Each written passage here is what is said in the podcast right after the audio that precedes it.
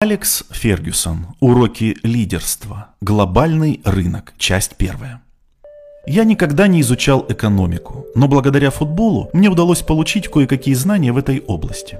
Несмотря на то, что я всегда симпатизировал профсоюзам, главным образом потому, что мой отец и его поколение тяжело трудились в шотландских доках, со временем я стал убежденным сторонником свободного рынка, где каждому предоставляются равные возможности.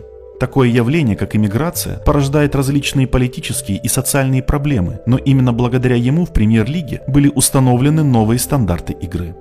Во времена моей молодости британский футбол не выходил за пределы родной страны. Клубы создавались повсюду, в крупных городах и маленьких городках, даже в пригородах. Многие футболисты приходили на поле пешком, и так дела обстояли довольно долго.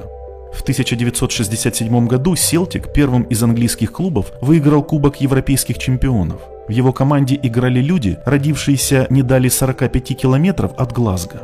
В Манчестер Юнайтед под руководством Мэтта Басби, выигравшего в 1968 году тот же кубок, входили семеро англичан, один шотландец, один выходец из Северной Ирландии и двое ирландцев. До конца 70-х годов в Англии играли не более одного-двух иностранцев, пока после чемпионата мира 1978 года Тоттенхэм не купил аргентинца Асвальда Адрилиса и Рикардо Вилью. В Абердине к моему приходу не было футболистов из-за рубежа. Тогда иностранцами считали уроженцев Англии, Уэльса и Ирландии. Все игроки были шотландцами. В Манчестер Юнайтед я нашел лишь двух иностранных игроков – Йона Сивибека и Еспера Ольсона. Оба были датчане. Однако менее чем через поколение все изменилось. В декабре 1999 года Челси первым выставил 11 игроков стартового состава, среди которых не было ни одного англичанина.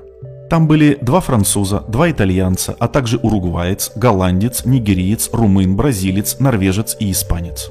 В 2005 году Арсенал стал первой командой, не выставившей в матче премьер-лиги ни одного британца, ни в основном, ни в резервном составе. Мне же самому впервые пришлось составлять команду целиком из иностранных игроков в мае 2009 года на Олд Траффорд в матче против Манчестер Сити. И мы победили со счетом 2-0. В тот раз играли футболисты из Нидерландов, Бразилии, Сербии, Северной Ирландии, Франции, Португалии, Шотландии, Уэльса, Южной Кореи, Аргентины и Болгарии. Поступление иностранных игроков происходило в два этапа. До 1995 года, пока Европейский суд по правам человека наконец не принял правила Босмана, европейские игроки были все равно, что крепостными в своих клубах. В Великобритании заседания комиссии футбольной ассоциации по вопросам споров о трансферной стоимости игроков регулярно проводятся с начала 80-х годов.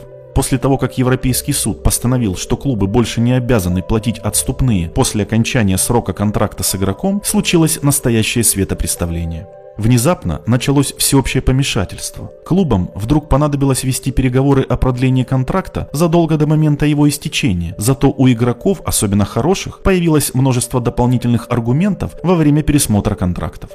В Великобритании покупка иностранных игроков стала набирать популярность в 80-х годах, после того, как клубы постепенно перестали воспитывать достаточное количество лучших игроков мира.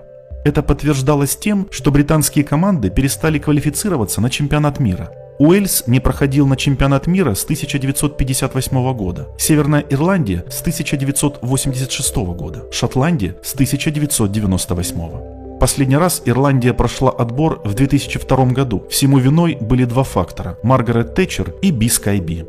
Не знаю, намеревалась ли Железная Леди сознательно уничтожить британский футбол, но она добилась именно этого. Хотя на широкую публику премьер-министр всегда заявляла о недопустимости футбольного хулиганства и массового насилия на стадионах. Вступив с правительством в борьбу за улучшение условий труда, многие учителя отказались вести факультативные спортивные занятия, и это привело к разрушительным последствиям. По своему опыту я знаю, что раньше мальчишки очень внимательно слушали своих учителей, и благодаря их наставлениям многие ребята, игравшие в футбол, осознали необходимость усердного труда, приобрели необходимые технические навыки, приучились к дисциплине и получили первый опыт игры перед критически настроенной и требовательной публикой. Все это было утрачено после того, как учителей заменили отцы, дяди и дедушки. Безусловно, они желали своим отпрыскам только добра. Тем не менее, под их присмотром уровень школьного футбола значительно ухудшился. Конкурентный школьный футбол, своего рода питательная среда для роста юных футболистов на протяжении многих поколений, был заменен юношескими футбольными школами, в которых основной упор делался на то, чтобы сыграть за сезон как можно больше игр. Например, Райан Гикс, будучи 14-летним подростком, в последний год выступлений за Солфорд Бойс и Динс сыграл больше 100 матчей за сезон.